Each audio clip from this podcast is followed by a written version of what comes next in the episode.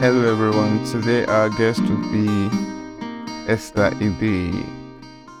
Esther is,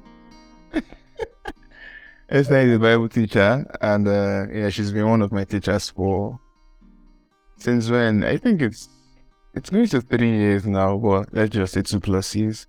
And uh, yeah, she's a really amazing person. Uh, she stewards Bible study buddy or Haverim the Hebrew version. Anyway, so Esther, please kindly introduce yourself. You already introduced me, so I don't. I mean, she's also she's also a mother and a wife. she's also a mother and a wife, but yeah, I think that that's that's practically all, all of it for now. Uh, today we'll be talking about uh, Psalm 23, which yeah, it's not in him hymnals, but I don't know for some reason I have the feeling it can um, fit into hymnals. Um, mm. yeah, it's a psalm, so it can fit into him hymnals. We're talking about Psalm 23, but then before we go on, I'll just just say a prayer and then uh yeah, we can start talking. In Jesus' name, Lord, I thank you mm. for Lord, we thank you for this meeting. And I pray, Abba, that um, you would bless us with your presence and that we would not speak words from a carnal place, but would speak words from the place of your spirit in the mighty name of Jesus. And I pray, oh God, that the words we speak, it would be, it would be life, it would be life, and it would nourish our souls and our spirits and that of whichever person is listening to this in the mighty name of Jesus. Amen. Amen. All right. Uh, to to get started, I thought of a game. Uh, I mean, it's not really a game, but yeah. Can you? This is fun. Yeah, it is. I, I, I mean, you should be able to do it. But can you like uh, price. Re- recite? I, I don't know if there's a prize. Or, the price is good. The price is good. It's our inheritance. okay. so can you recite like Psalm 23, like off the top of your head? Mm. Um, the Lord is my shepherd; I shall not want. He makes me lie down in green pastures. In legal beside still water, he restores my soul. He restores my soul. He leads me in the path of righteousness for his name's sake. Yes, though I walk through the valley of the shadow of death, I will fear no evil. Your rod and your staff, they comfort me. You prepare a table before me in the presence of my enemies. You anoint my head. My cup overflowing. Surely goodness and mercy shall follow me all the days of my life and I will dwell in the house of the Lord forever. Amen. Amen. I uh drum rules. Where's the prize? Okay. Where's I the prize? God, uh, God is the inheritance. Okay. I will let this pass. Don't worry. I don't want to uh, embarrass myself here, but okay. Thank you. Thank you so much, Ma. Yeah, that they will not say I'm not righteous. Yes, uh, you're not carnal. You're not carnal. So, but like, yeah, I, I think it's it's quite a popular scripture. I mean, like even from. CED, which is Children Education Department in Assemblies of God, they've been teaching me about Psalm 23. So, what what would you say is like the central theme of Psalm 23? Like the central theme? In the central theme of Psalm 23, it's um, I would say relationship. To be honest, I would say it's the relationship between the shepherd and the sheep. Everything revolves around the shepherd. Everything revolves around the shepherd and the sheep. You know, so the thing or I mean, obviously, sometimes we like to say the theme is provision, but yeah. even the provision itself and the assurance that there's a provider is rooted in relationship, right, between the one that's Mhm. being provided for and the provider. So yeah, I would say that's the thing for being more slash equal. Yeah, that's that's an interesting angle. I mean, yeah, like you said, general like this, uh, it's been the theme of the provider. It being the Hmm. provider. But then I would say, like, in your journey with God or your journey through life, when, like, what's the first instance you can remember of, like, coming to that place where you you believed you could be in a relationship with your creator yourself? Oh dear. Um, um, I think it would be when I read this book by Ben Hinn, Good Morning Holy Spirit. So, you know, I I grew up in, in a family that was quite religious. I grew up in a Christian home. My mother was a deaconess in church, you know, so we went to church a lot. Um, when there was fasting, we were at the forefront of the fasting you know, all of this um amazing stuff. Um, Yeah. but then I, I I never really understood the idea of relationship. I didn't know I didn't I didn't I didn't understand what relationship with God was about, right? For me, God was this person that gave people gifts and spoke to people. Um, and I needed to run to every time I committed a sin. You know, it, it wasn't really a measurement. It didn't stop me from from from stealing meat or you know lying here and there. Uh, you know, it didn't stop me from many of these things. It was just God, you know, somewhere up there, um, and was very distant.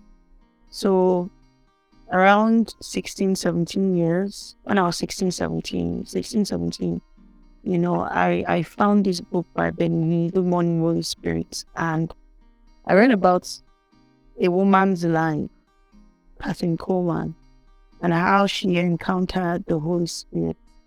And, you know, started to build this relationship with him in such a way that it was tangible. It was something I never knew. I didn't know that. I never heard about that in my life. So to hear that somebody was, um, you know, in a relationship with God in such a way that she could talk to him and he could talk back to her. And, you know, she was very mindful of her actions and inactions. I just thought it was interesting. So when I also I just took it further to see that this was a relationship that didn't just end with Kathryn Kuhlman, it was something that was also accessible. So accessible that the writer, who was Benny Hinn at the time, was expressing the same relationship that he had with the Holy Spirit. Um, Uh-huh. you know, I read this thing and I was overwhelmed. I was just like, what is this? Like, I want whatever these people have, you know. Um, so I dropped the book. I got down on my knee and I said, Holy Spirit, if you are real, I want to be your friend. Um, and that was the beginning of the journey, basically a journey of a lifetime. You know, that was the first time Yeah. that I encountered the Holy Spirit for myself in my room. You know, it was as dramatic as it could be, but it was also as tangible as, you know, it can be. I yeah. I, I I read that book as well. Good morning, Holy uh, Spirit. what was it? I remember ah more. I remember a particular uh, part in the book where he said he had gotten up in the morning and he was supposed to I think leave and it Mm. felt like a hand that held him and like oh spend a little bit more time with me. Yeah, it felt strange. My experience with the book was that it felt strange. It felt, I mean, it's unusual. It's it's unusual. It's it's very unusual. So, like, uh, as much as growing up, I heard about God and Holy Spirit and Christ the Son, everything. I mean, no one, or it, it wasn't very much emphasized upon, like um having just that. Basically, God, Holy Spirit, bring your friend, like the kind of relationship you would have with um, a friend, a very close friend. Um, it wasn't um very much emphasized on and yeah only a few people were only few, the first few people I came across who had um such relationships uh would be I think there's Benny Hinn, um Kathryn Kuhlman and on a greater level because I read most of his books, um Kenneth Hagin. I remember there was a book where he was talking about how how he said he he used to pray that the Holy Spirit would be more tangible to him than his wife that was on the same bed. with. Yeah. And that felt like what what is why would why would someone I'm not be more tangible than the one that's laying on the same bed with me? So yeah, it just it felt strange. It felt desirable, but then it also felt Mm. um unrealistic. Like it's something to Mm. desire, but is this even like is it even like possible? Is it even like possible? I think I think I already mentioned it at a time when like Benny Hinn would say he would be in the store and um if something is happening he would have to like ah Holy Spirit what's going on before he decides to act. So it's it seems just so strange when I when I used to hear people talk about such things. But yeah, uh, that that was my experience with the book. I think I've read it once or twice, but yeah, it was it was a very good book. Like from the beginning down to the down to the end of it all, it was a very good. It was a very very good book. And just like even studying Kathryn Kuhlman's ministry, it seemed like that was the fuel for her entire ministry. So while people emphasize a lot of different things, for her it's almost as though it's just um I've seen her say sometimes like the Holy Spirit you know how she talks and her fingers are like the Holy Spirit is all I've got. It's so precious. Yes. it's, it's yeah, it's like ah It's precious too. yeah. Yes. I like, okay, that's that's that's cool. So yeah, that was that was my experience with the book. That was my experience with the book. But then something said about like you even began speaking of relationship and provider. I see how sometimes we so uh, like this question is basically like looking at God as provider from the perspective of being in a relationship with him, like shepherdship kind of relationship Yeah. what's the difference between that and looking at him as a provider Yeah. um from the perspective of like him being a genie like rub a like genie i want this what what what what is the difference Um, a genie gives you what you want, right? Um, Mhm. genie is not necessarily concerned about who you're going to become when you get what you want. Um, yeah if that thing that you want is going to destroy you, that's your problem. But you want it, Yeah. disturbing it, you've done everything that you need to do, so it gives you what you want, even if it's at the detriment or, you know, even if it's at the detriment of your soul. On the other hand, God is more concerned about giving you what you need. He is the captain of the ship. You're not the captain of the ship. He's the captain is the one that stares in the direction that he brings or he deems fit for you. Um, he is very concerned about every single thing that you receive and how those things will help you become more like him. Right? yeah So you look at God as a a well, and every time a drop of water leaves that well, it is about how that drop of water, or every time that drop of water leaves the well, it is for the purification of the one that receives it. So yeah everything that comes out of him, God gives you an goal. If God gives you money, if God gives you, you know, um, knowledge, if He gives you wisdom, if He gives you a spouse, if He gives you a child, if He gives you a house, whatever He's giving to you, whether it's an instruction, you know, tangible or intangible, whatever comes out of God is Himself, right? Um, mm-hmm. if He's the well and within Him is water, then whatever comes out from that well is the well, right? Whatever comes out from that water is the water. Whatever comes out from God is God. So when He mm-hmm. gives us Himself, it is like making an investment in a person, mm-hmm. giving you bits and you know, giving you himself in bits is with the goal of ensuring or helping you become like him. So imagine if Yeah. you drain everything that is from that well, then that well that resides in you becomes you and you become the well. Everything that God gives Yeah. you that is from Him is so that you can become like Him, you know. Um, Mhm. So He gives you with the intention of building you. The genie gives you what you want. Sometimes, without even caring, that thing is going to destroy you. You know, um, in fact, a lot of times, and it's going to destroy you, and not just that's his problem. Yeah. But what do you think? Oh, uh, yeah. So I remember the movie Aladdin, and uh, Mm.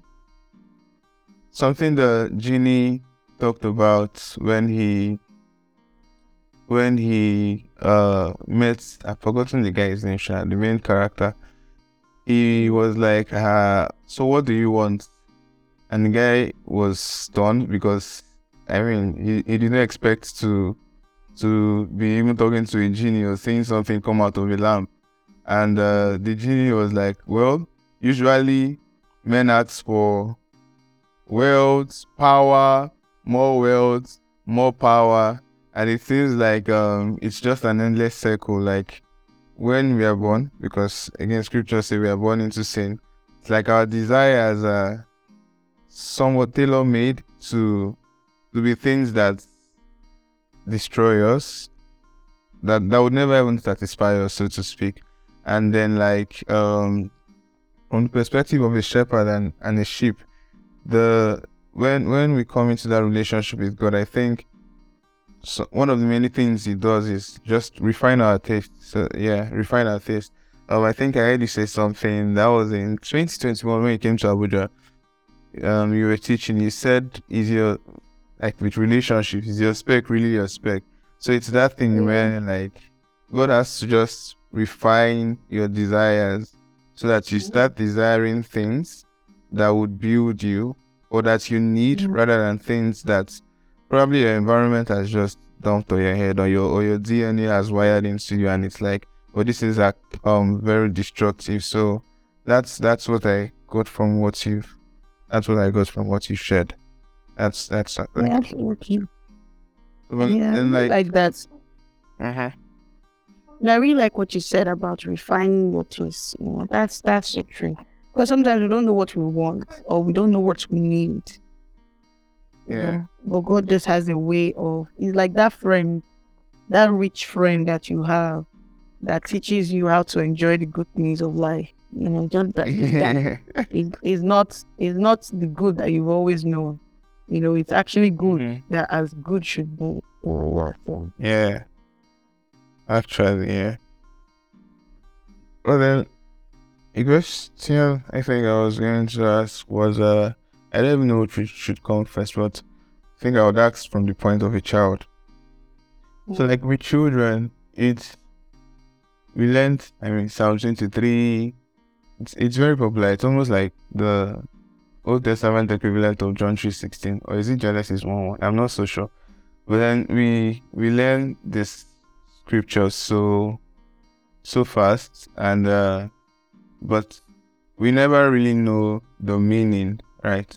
So like um I think I would like to add like the importance of teaching a child as early as possible the the meat of these scriptures, like what they actually try to communicate, so that unlike myself and maybe like you who get to find out that you can be in a relationship with God as shepherd and sheep at a very later age, like the child gets to know this from a very tender age. Like um, I'm not just reciting Psalm 23 to probably win Bible quotation game in church, but then like this is what the scripture is, and they begin practicing it at, at, a very young age. Like, what's the importance of that, and how can it be done even?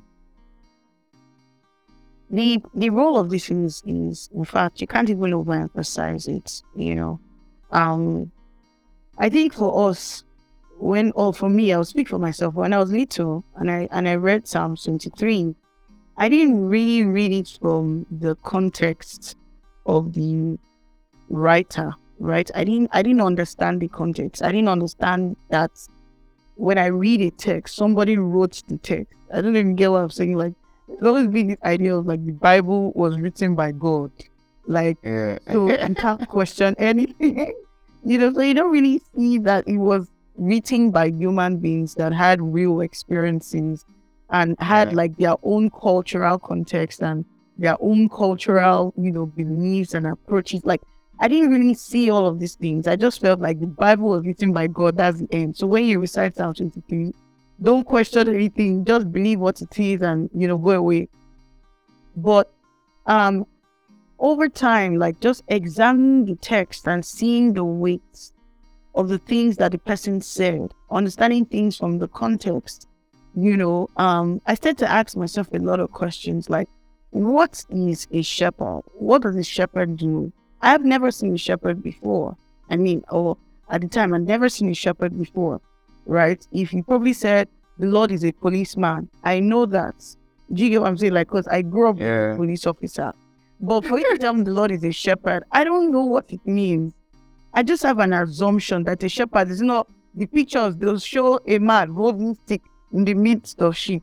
So me, I just assume that okay, the shepherd takes the sheep to the place that they want to eat. Like, you know, I just had like this um conclusions in my head.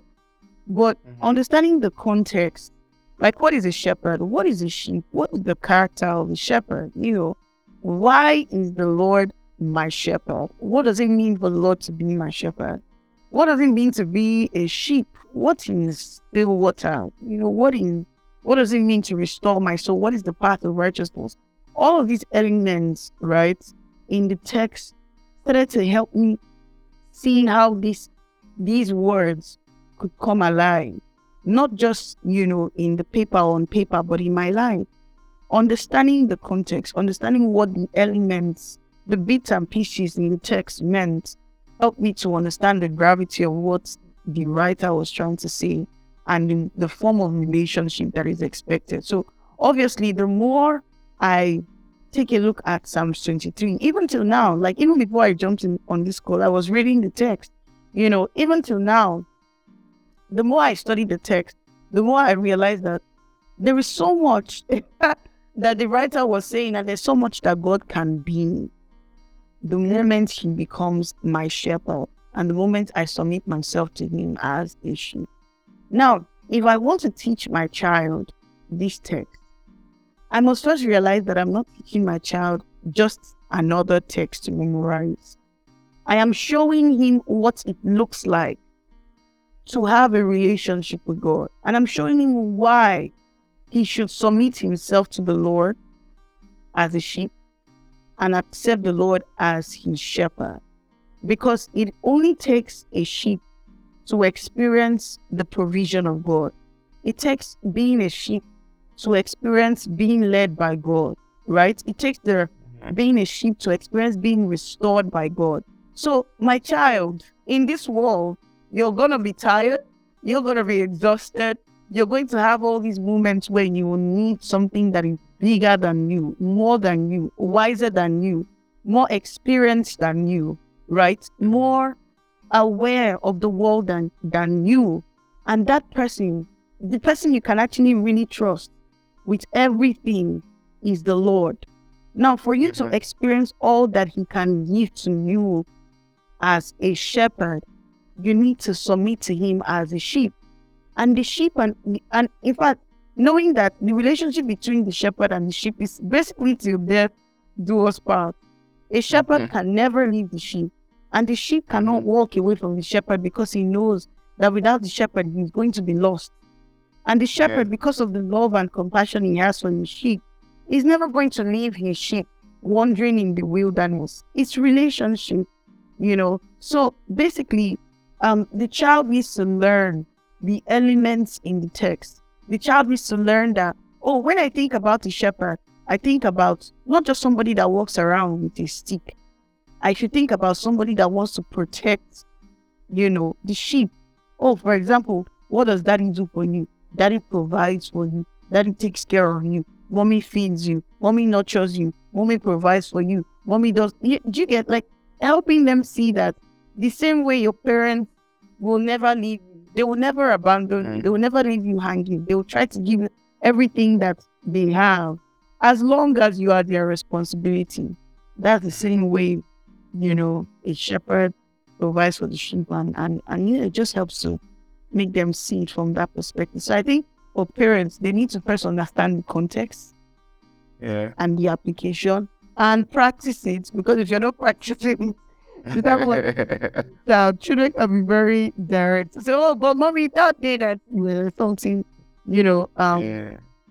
yeah, so know the context, you know, practice it and then teach them, um, teach them, you know, through the text and through your life. Yeah. Mhm. Yeah.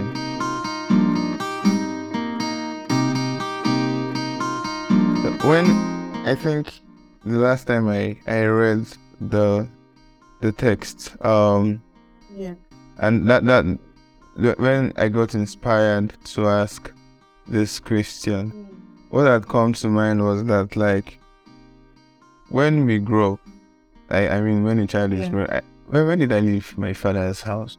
I think I was uh, 16 years when I went to school, and yeah, I was 16 years when I traveled to Ghana for school, and that was like ah really my my first experience being I, I would say semi dependent or semi independent because I mean I still receive money from home, but uh, most times it, it won't be enough, and by the time I was like 20, I was finishing with school and then there was work as well. And you know, around that period of time, you, you come face to face with, with life.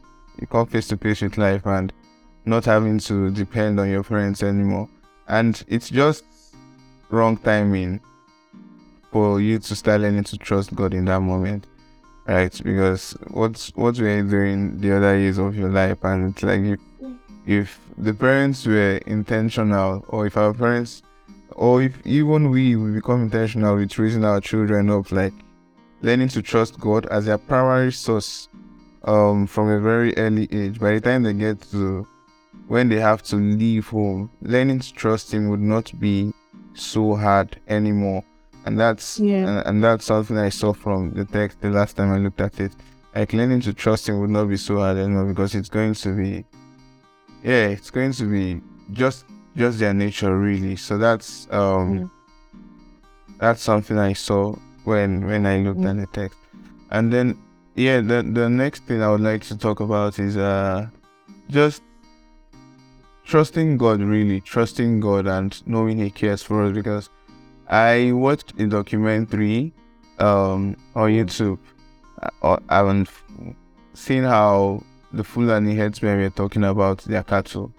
Um, Mm. and they were complaining that the reason they were killing people was the reason they were killing people was because uh, basically they were just looking out for their cattle.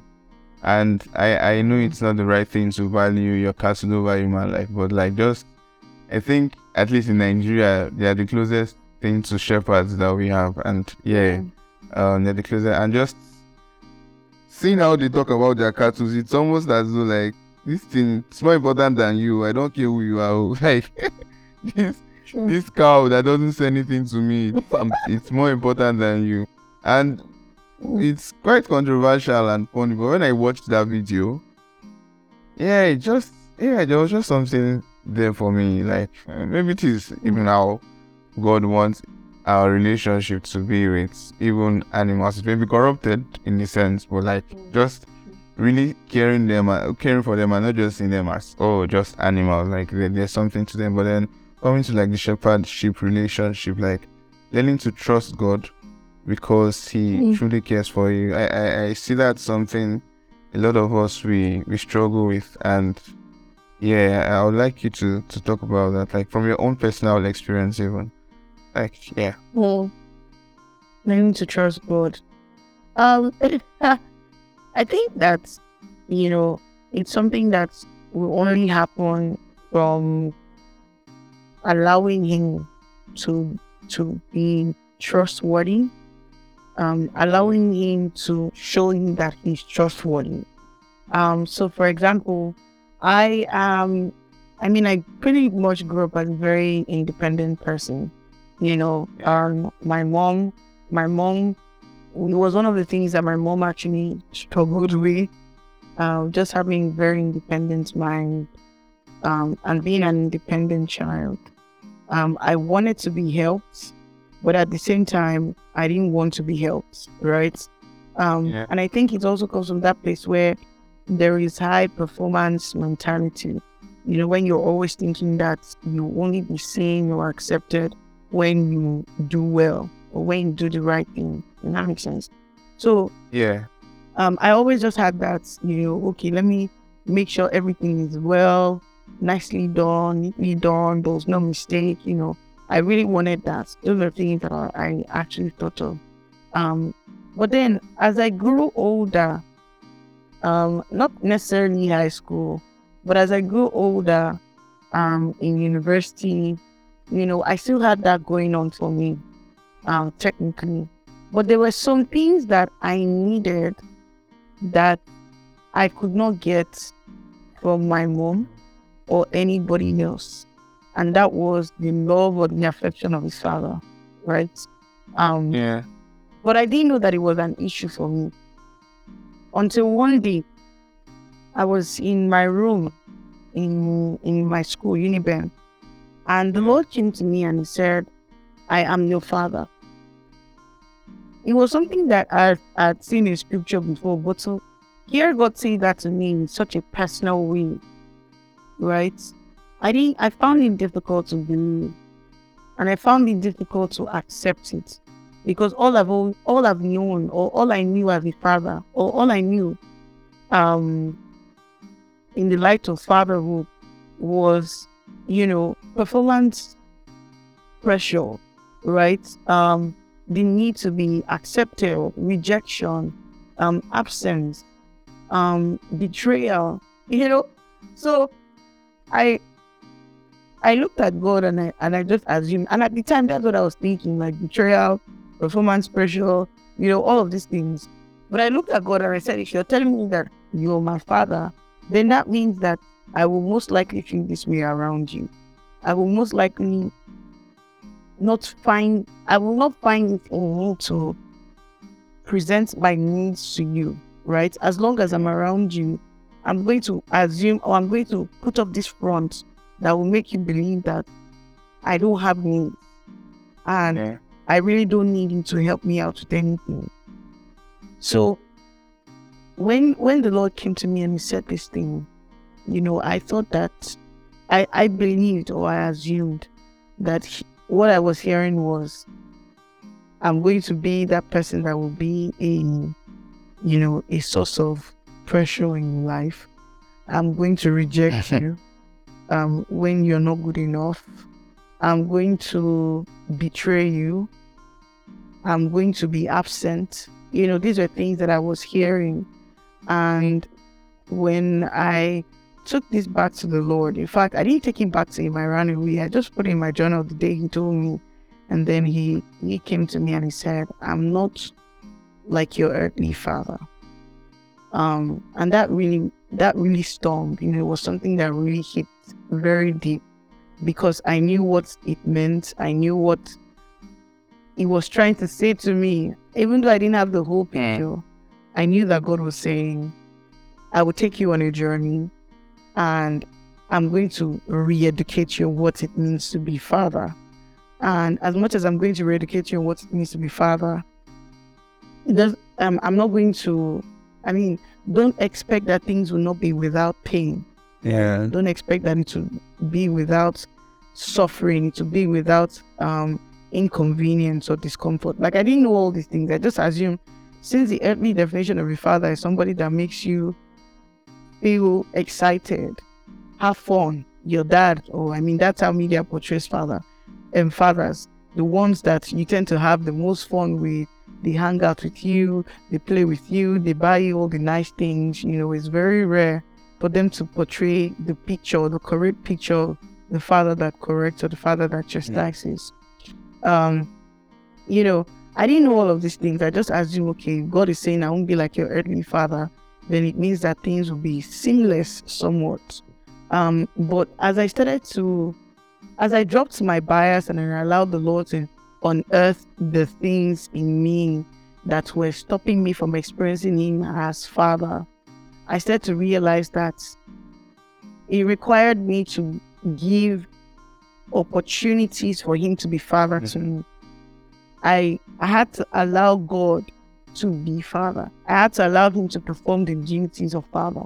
I had to allow Him to teach me how to ask or present my needs to Him because it was something I never used to do. I would pray for everything else and pray for everybody, but I never really asked God, you know, this is what I need. Yeah. I didn't know that because, again, I was uncomfortable and I didn't trust Him enough to see my needs and think they were important. So I would keep them aside. But in my heart, I would wish I had these things, right? I would wish, oh my God, these are things that I need. These are not wants or anything. These are needs, you know. Um, and I would think that I I needed this thing, but I didn't know how to ask him for things. I didn't know how to ask him to provide for me. I didn't know how to ask for any of these things because again, I didn't have that with my father. I didn't have that with any man. Now I'll give a very, very transparent story. Though the time in my life I think was between when I quit my job and you know, I mean for, for a period of time. I couldn't afford to buy clothes, Mhm. right? Um, I was coming from a place where I could walk into a store and pay for any dress that I wanted, you know, if it was within my means. But I was now in a place where I didn't have any job. I couldn't afford to buy clothes. Um, and I needed clothes, right? So I started um asking God. I didn't even ask God. I just said, okay, I'm going to buy like secondhand clothes. I know this might not be popular, but I was like, I'm going to buy secondhand clothes. Even the secondhand clothes self, at some point, it was a mm-hmm. long story. So you know, I was like, I'll get secondhand clothes.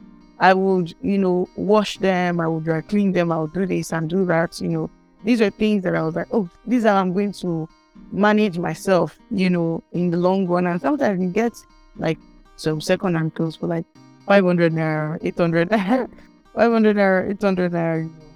And I was really going through the motion, just doing all of these things.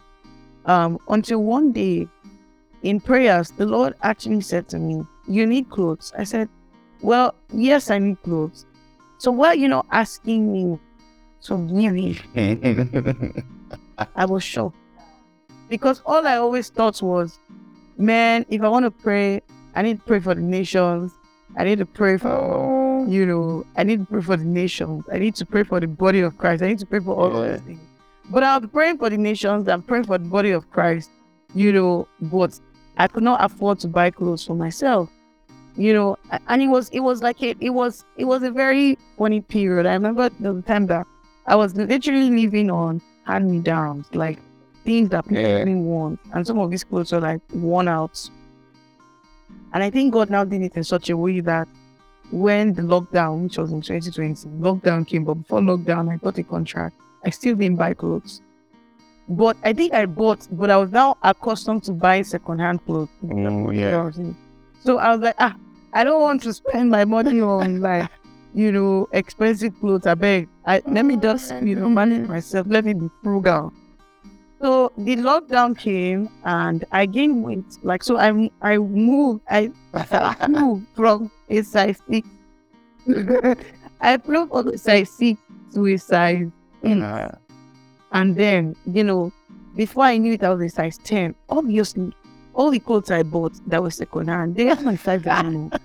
So I needed to, I needed to say, like, so now, are you going to walk around like Eve because you are you are an intercessor? so want the whole world to now look at you and say, oh, pray, warrior, we see you, we see you, you know?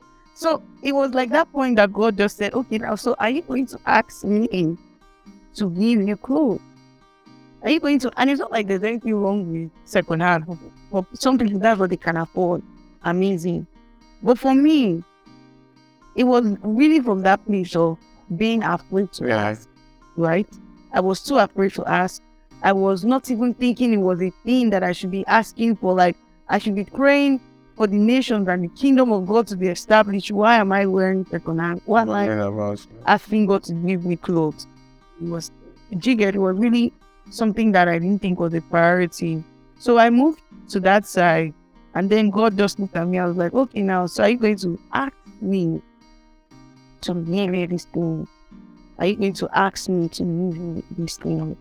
And you know, it was really from that point that I started to experience that God really wants to provide.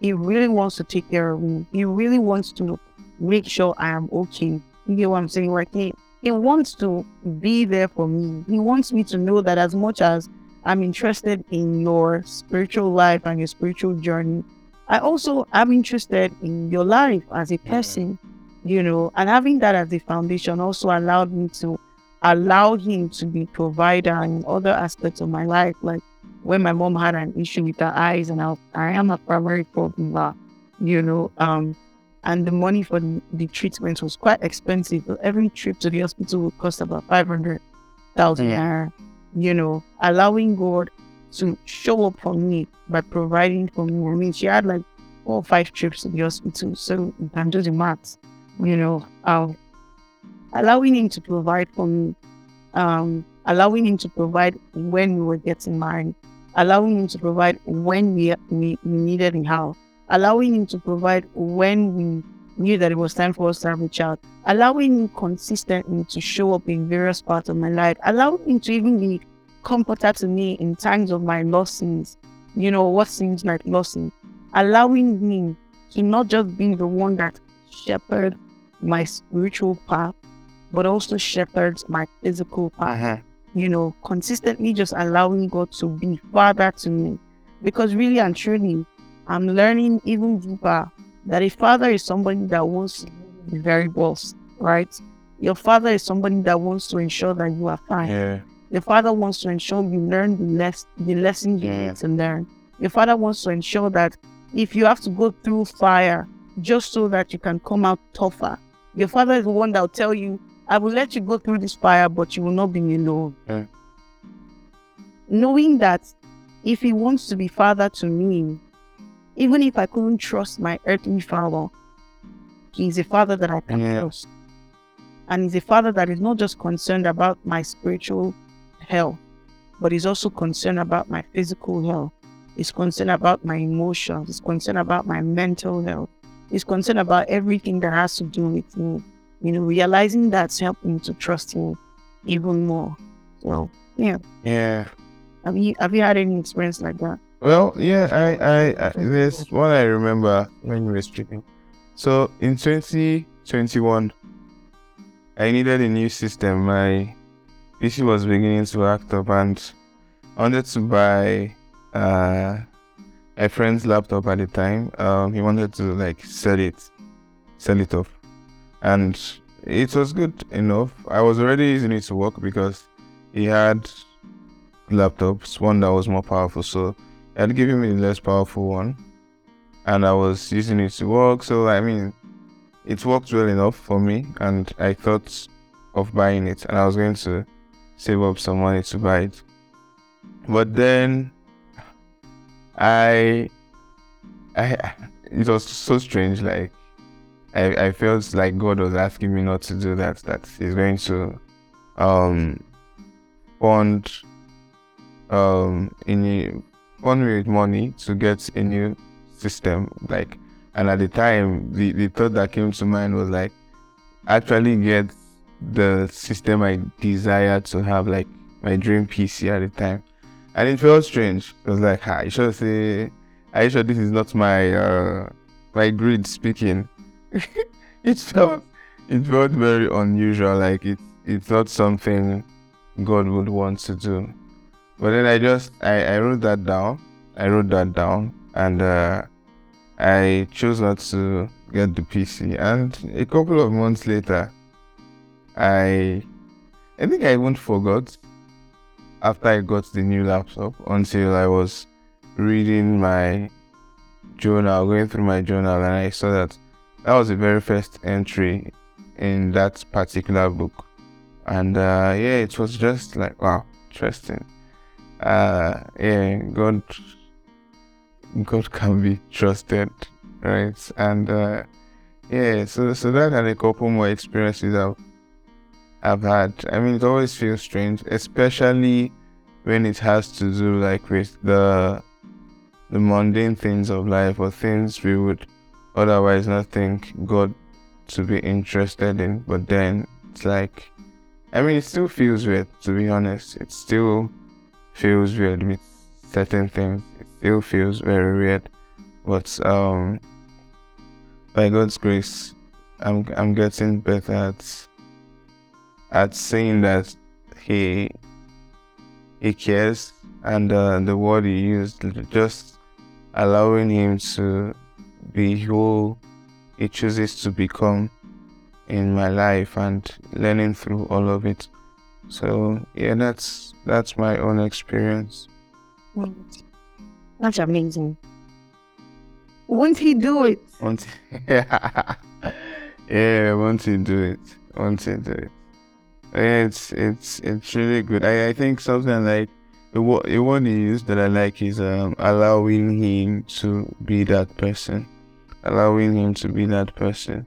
Um, a video of Kathryn Kuhlman I had watched and she was talking about letting the Holy Spirit lead. That when you want to follow the Holy Spirit, that you let Him lead and that you follow. But that sometimes we try to lead and we want Him to follow us. So yeah, um, I think that that really makes a lot of sense. Yeah, it absolutely does. Yeah.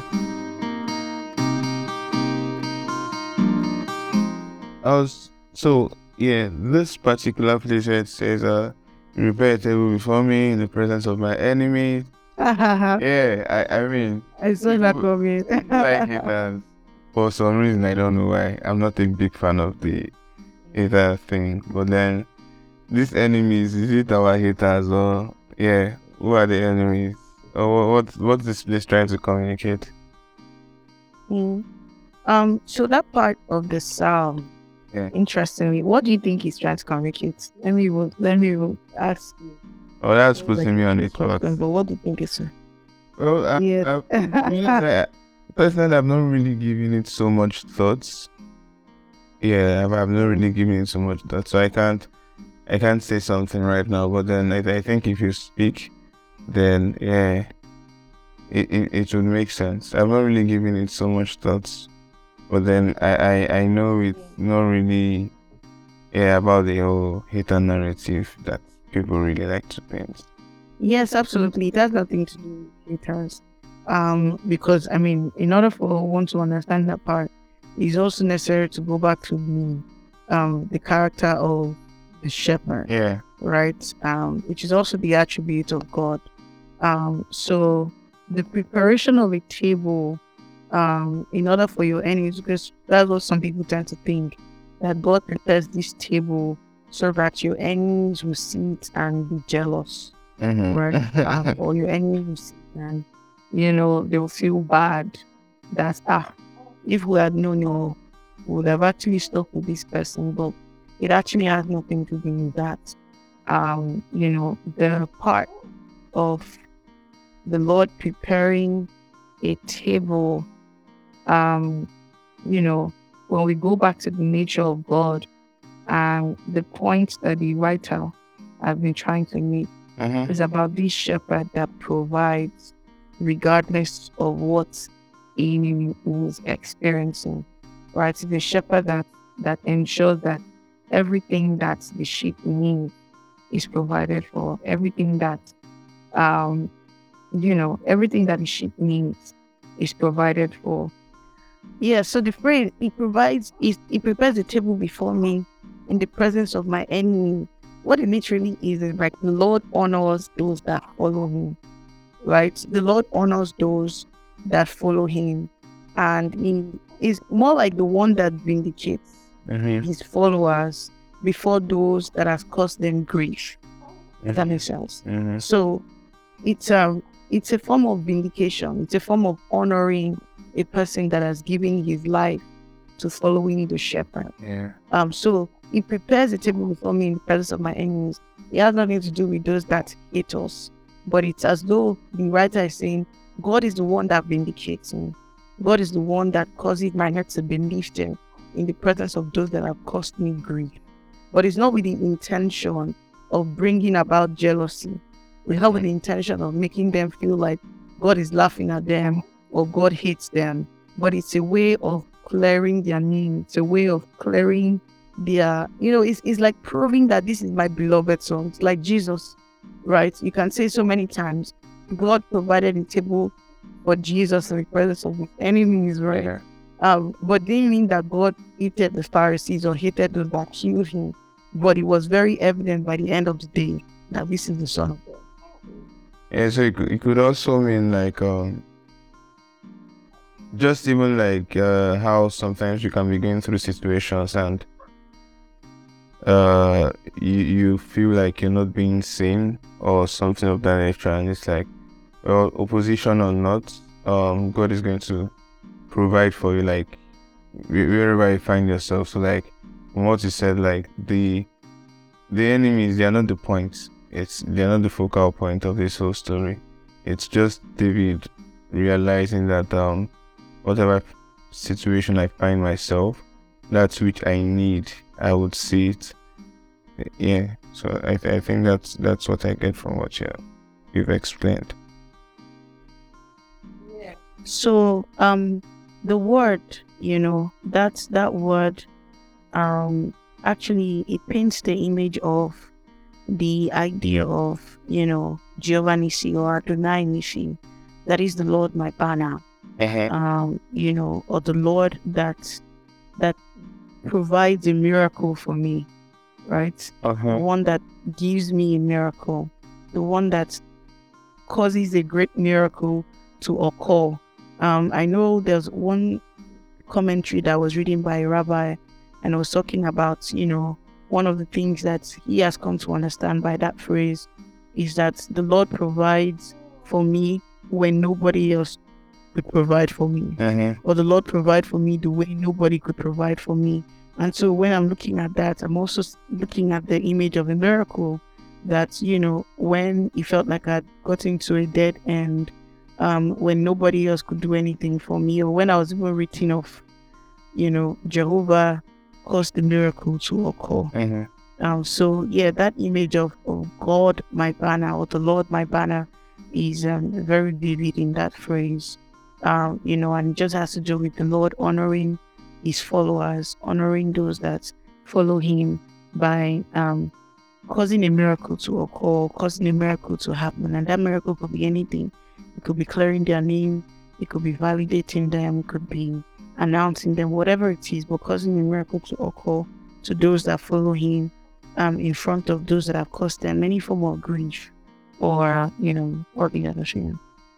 Yeah, I really like that. Uh, I think that just takes puts the focus back on um father and son, shepherd and sheep. Uh, I, I really like that.